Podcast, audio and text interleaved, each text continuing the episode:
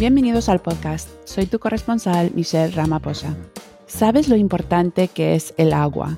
Y sabe todo el mundo de su escasez en ciertas partes del mundo. Hay lugares del mundo donde la sequía, el desperdicio y el mal manejo del agua han reducido el suministro de agua de tal manera que cuando algunos hogares abren la llave no cae ni una gota. No me refiero a un país en desarrollo, se trata del país más rico del mundo, Estados Unidos. No se suele pensar en la falta de agua como un impacto del cambio climático, pero es un grave problema que se está volviendo peor con cada décimo de centígrado que sube la temperatura global.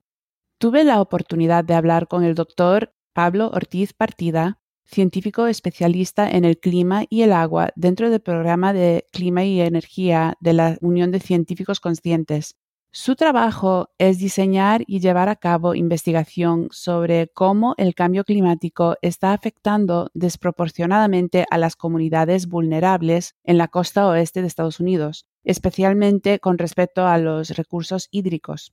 El suministro y la calidad de agua potable alrededor del mundo está en peligro y así seguirá, aunque aumente la intensidad con que caiga la lluvia, porque el cambio climático ha cambiado el ciclo de agua, especialmente en lugares como el Valle de San Joaquín en California, del que vamos a hablar hoy, que depende de las capas de nieve para abastecerle de agua durante los meses más cálidos.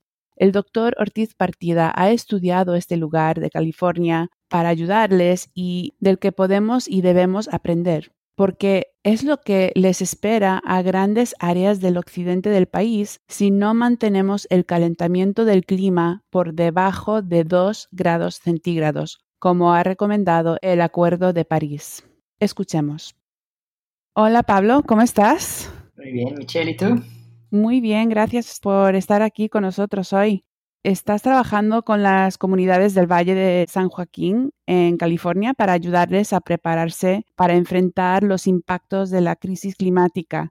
Es muy emocionante no solo para la comunidad, sino porque lo que termine funcionando allí se podría reproducir en otros lugares del país. Pero primero, ¿puedes escribir para quienes no conozcan la zona cómo es el Valle de San Joaquín y la gente que vive allí?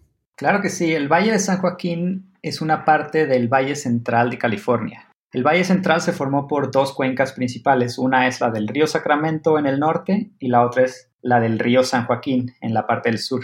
Y el Valle de San Joaquín tiene una población de alrededor de 4 millones de personas la mayoría en ciudades como lo son Stockton, Fresno y Bakersfield, que son ciudades grandes, pero hoy voy a estar hablando más de pequeñas comunidades, que son comunidades que están esparcidas a lo largo del valle y que tienen muchas de las poblaciones más vulnerables del estado. Entonces, su principal actividad económica ha sido la agricultura por más de 100 años. En el Valle de San Joaquín se producen más de 250 tipos de cultivos de frutas, verduras y nueces. Seguramente muchas de las personas que están escuchando han escuchado hablar de las almendras de California o de las uvas de California, de los pistaches.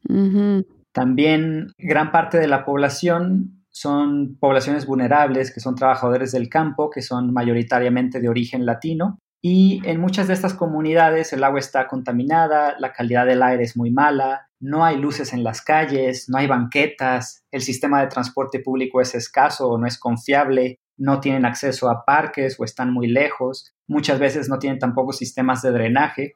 Y si a esto le sumas lo pesado que es el trabajo en el campo y que muchos de estos trabajadores no son asalariados, es decir, que, que tienen que ir a trabajar cada día para ganar dinero y que a medida que el cambio climático sigue avanzando, entonces las condiciones de trabajo se vuelven cada vez más difíciles, por ejemplo, con el calor extremo estamos hablando de que se tiene que hacer algo porque las inequidades y las condiciones de vida en estas comunidades son, son muy, muy grandes.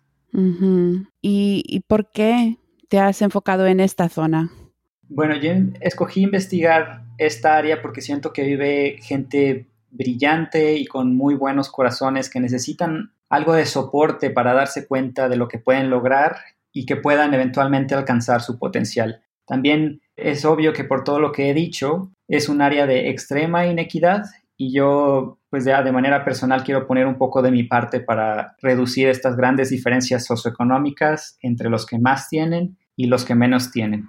Eso es por un lado.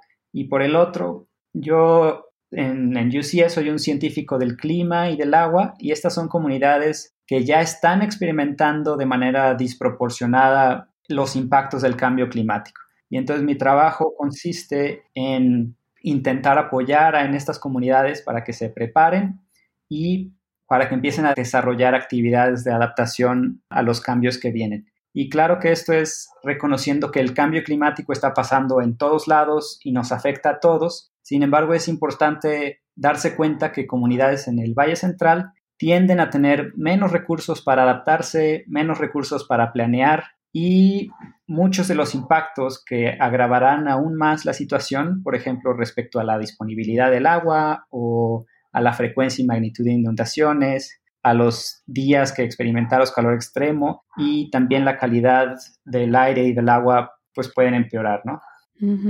Pues según lo que has dicho, parece que el Valle de San Joaquín es una especie de zona cero para el cambio climático y aparte lo que has descrito, parece que la desigualdad ahí es rotunda.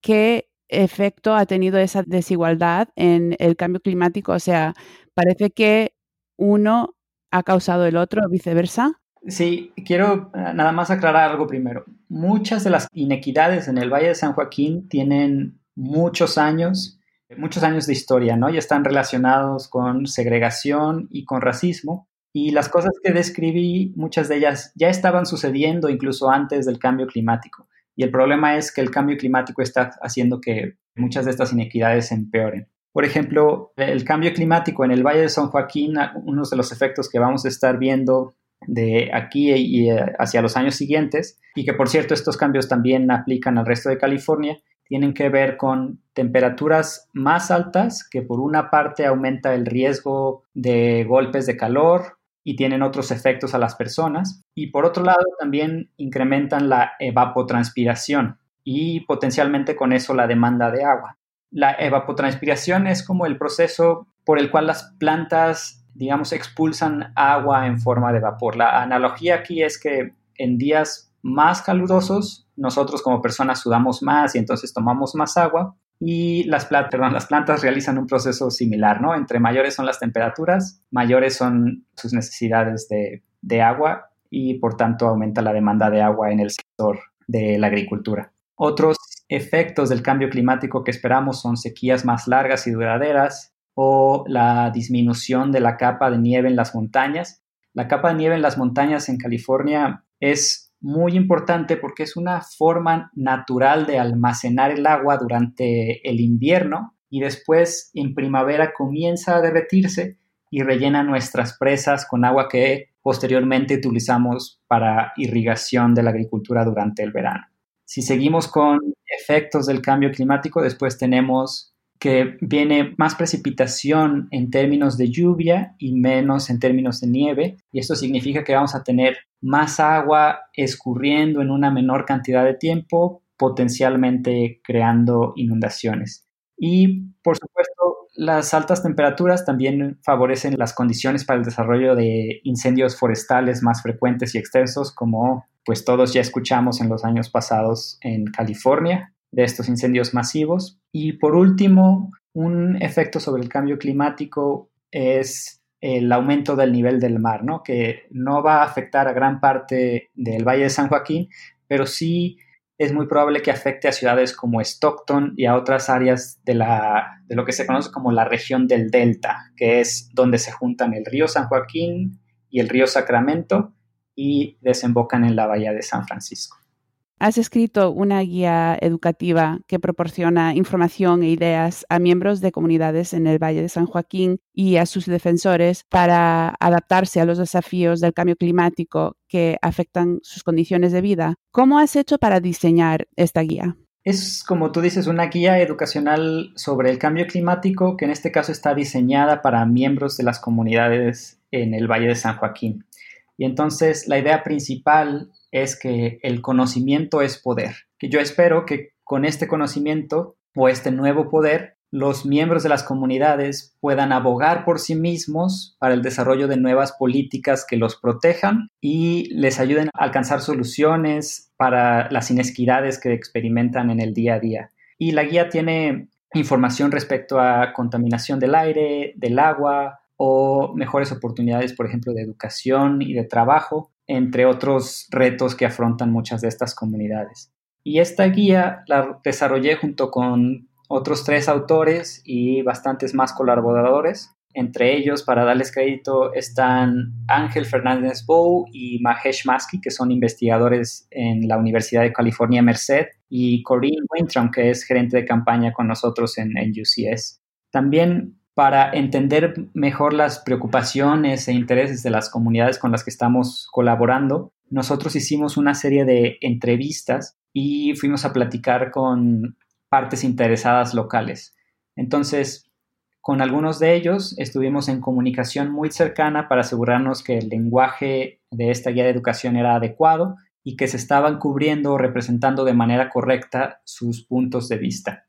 Algo que me gustaría comunicar y que ojalá sea de ayuda para otros investigadores es que muchas veces nosotros como científicos asumimos que sabemos cuáles son los retos de estas comunidades y entonces desarrollamos proyectos sin ir a preguntar a los miembros de las comunidades si es realmente de su interés o si este proyecto va a aportar algo para mejorar las condiciones de su comunidad. Y nosotros no queríamos cometer ese error de asumir que sabíamos lo que era mejor para ellos. Así que ir a las comunidades y tener esta colaboración fue una parte vital de este proyecto. Y por supuesto que todavía tengo mucho que aprender y muchas más cosas que se pueden hacer mejor, ¿no? Pero yo quisiera motivar a algunos de los investigadores que están escuchando a no asumir que saben cuáles son los problemas de ciertas comunidades y que vayan y les pregunten de primera mano. Y por último, durante nuestras entrevistas preguntamos cuáles eran sus principales preocupaciones y con base en esas preocupaciones nosotros desarrollamos esta guía educacional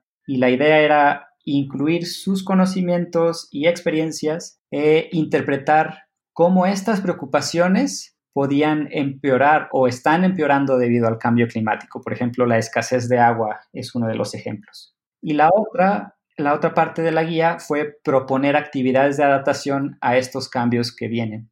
Y entonces la guía, como mencioné, incluye secciones como calidad del agua y cambio climático, disponibilidad de agua y cambio climático, inundaciones, sequías, aspectos socioeconómicos y la calidad del aire.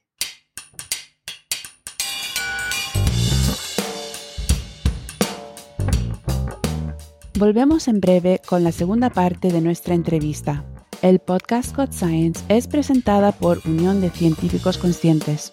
Para más programas como este, dirígete a es.ucsusa.org barra inclinada recursos barra inclinada podcast. Nos puedes encontrar en iTunes, Stitcher, PRX, SoundCloud y muchos sitios más donde se descargan los podcasts. Ahora de vuelta a nuestra entrevista. ¿Nos puedes dar unos ejemplos? Es muy interesante que haya sido primero hablar con eh, el, pueblo para ver qué es lo que están experimentando, cuáles son sus preocupaciones, cosa que no se suele hacer, o sea, no se escucha mucho en cuanto a la investigación, ¿no? Que siempre empieza con una teoría que tenga el científico, ¿no? Y, y después de allí evoluciona según lo que van encontrando, pero tú fuiste allí a hablar con la gente y nos puedes dar un ejemplo de, las cosas que te han contado mientras has estado investigando. Por supuesto. Entre las mayores preocupaciones están los impactos que tienen que ver con la calidad y la disponibilidad del agua y también con la calidad del aire. Por ejemplo, en California hace un par de años se escuchó mucho sobre los años de sequía y entonces para los que vivíamos aquí en California había restricciones de 25% del uso de agua y para algunos de los que estén escuchando si llegaron a visitar California durante la sequía seguramente vieron letreros en aeropuertos, hoteles o, restaurantes sobre se les pedía que conservaran el agua, ¿no? Y los impactos en muchas de las comunidades del Valle de San Joaquín fueron los peores, es decir, a medida que había menos agua superficial, recurrimos más a utilizar el agua subterránea y los niveles que se encontraban en el agua subterránea bajaron tanto que muchos de los pozos de las comunidades no podían alcanzarla y se secaron. Hubo otros efectos relacionados con la calidad del agua que se dan por procesos físico-químicos, por la sobreexplotación de acuíferos a lo largo del Valle de San Joaquín. Y para no hacerlo muy largo, lo que pasa es que la sobreexplotación aumenta las concentraciones de arsénico en el agua subterránea, que posteriormente puede salir en el agua potable de los pozos de las comunidades. Siguiendo con estas preocupaciones de, de las comunidades, muchas de las comunidades ya no podían entonces tomar el agua de la llave por distintas razones, o, porque se secaron sus pozos o porque estaba contaminada y entonces tuvieron que recurrir a comprar agua embotellada para beber y cocinar, otros tuvieron que pedir pipas de agua temporales o inclusive ir a llenar cubetas o, tambos de agua en comunidades vecinas para tener agua para sus baños o para bañarse, para cualquier actividad que, que se necesite agua en una casa normal, ¿no?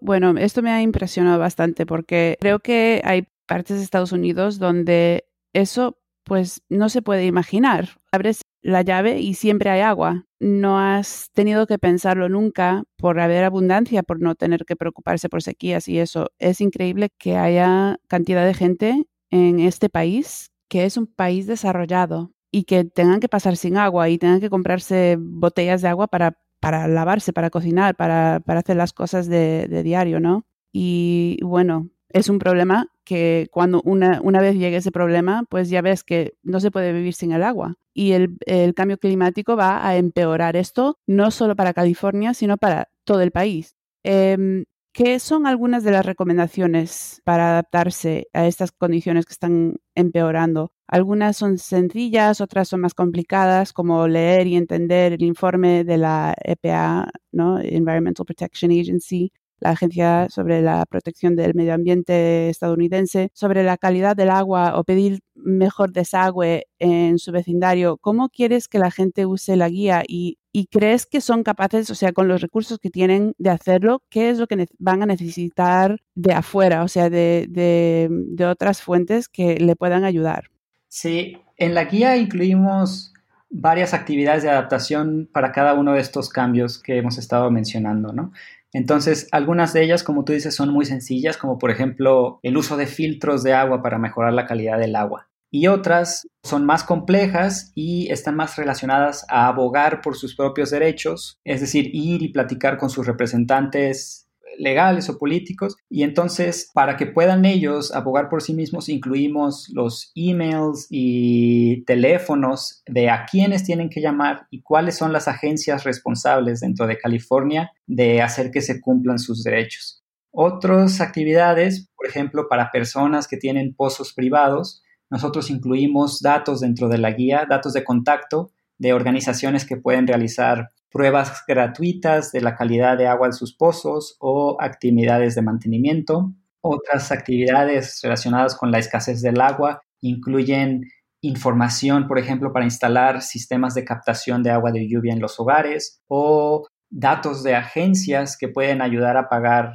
pagos atrasados que tengan tanto de agua como de energía. Esto va a ser muy importante y de hecho se está dando también que durante estos tiempos de COVID, muchas de las personas que perdieron su trabajo están teniendo dificultades para pagar, por ejemplo, por, por el agua.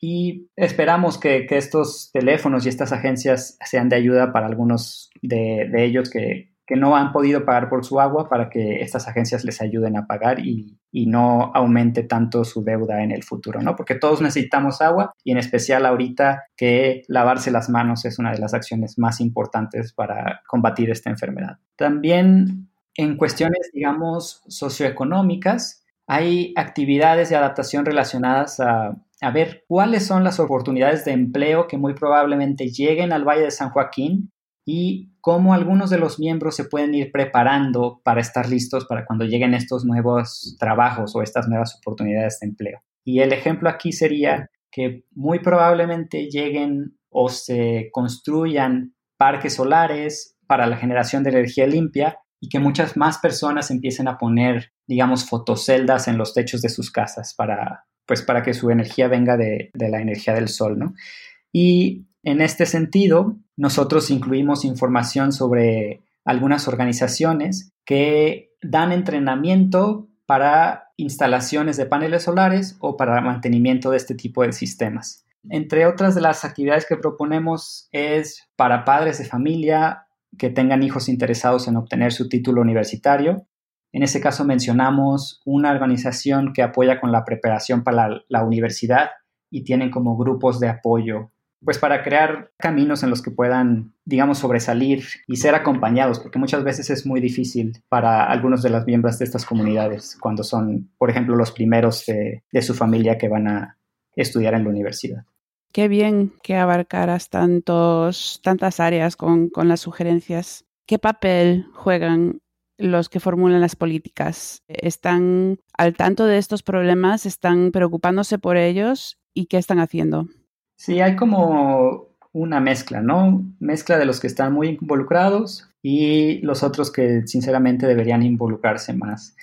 Y la realidad es que las actividades de mitigación y las actividades de adaptación deberían de ser a mucho mayor escala y deberían ser realizadas por agencias de gobierno locales, estatales y federales, porque a estas alturas del cambio climático se necesitan acciones sistémicas para afrontar los, los impactos que vienen. Y tristemente las acciones individuales pues ayudan, pero no son suficientes, ¿no?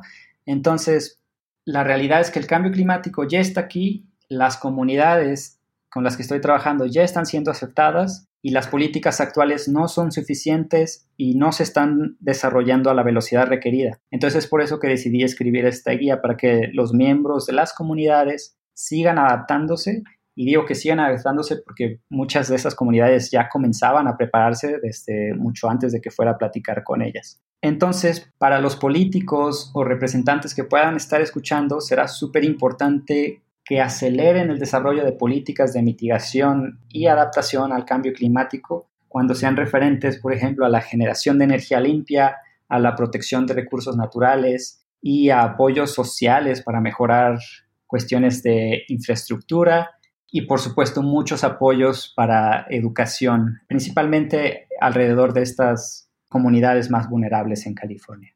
Claro que sí. ¿Y, y mm, seguirás trabajando con estas comunidades ahora que has terminado de, hacer, escribir la, la guía esta?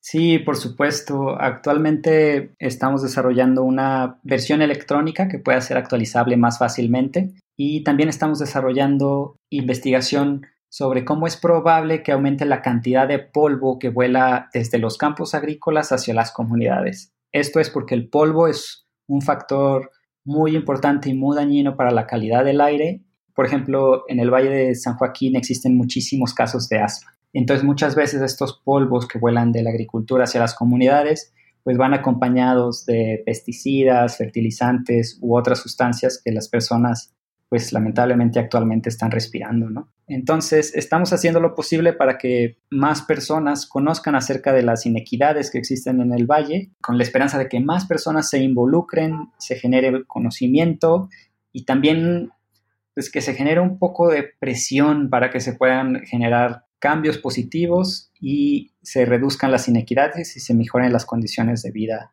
en, estas comunidades. ¿Qué es lo que más te preocupa a ti? ¿Qué te mantiene a ti con, este, estas comunidades en mente? Sí, algo que me mantiene a mí es mi trabajo particularmente con, con las cuestiones de agua. Para mí, el agua es un símbolo de inequidad, no solo en California, sino en todo el mundo, porque mientras muchas personas la tienen en exceso y pagan muy poco por ella, otras personas tienen que trabajar muchísimo para tener suficiente agua, por ejemplo, para sobrevivir.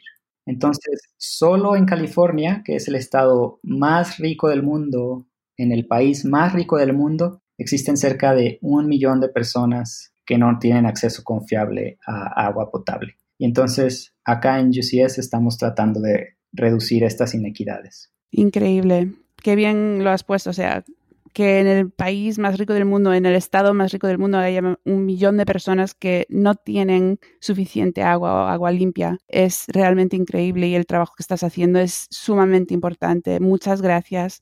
Muchas gracias por tu trabajo y por estar aquí con nosotros hoy y, y hablar con nosotros de este tema tan importante.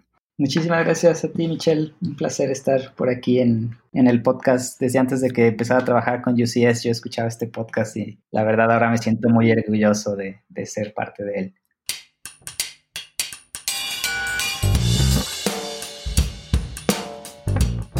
Si tienes un segundo, por favor, déjanos tu reseña y cinco estrellas en Apple Podcasts si te ha gustado este episodio.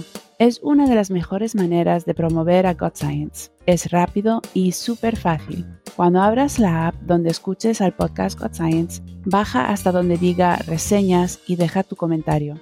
Y si te gusta tuitear, habla con nosotros en Twitter en arroba GodScienceUCS. Bueno, eso es todo para este episodio de God Science. El podcast God Science es posible gracias a los 125.000 miembros de UCS y especialmente nuestros Partners for the Earth, los 13.000 simpatizantes que hacen contribuciones mensuales para defender a la ciencia. Averigua más en la página ucsusa.org barra inclinada partners. Muchas gracias a Pablo Ortiz Partida, editado por Luis Castilla, música por Brian Middleton, nuestro productor ejecutivo es Rich Hayes, nuestra editora es Abby Figueroa y yo soy tu corresponsal Michelle Rama Posha. Gracias por escuchar, cuidaros mucho y hasta la próxima.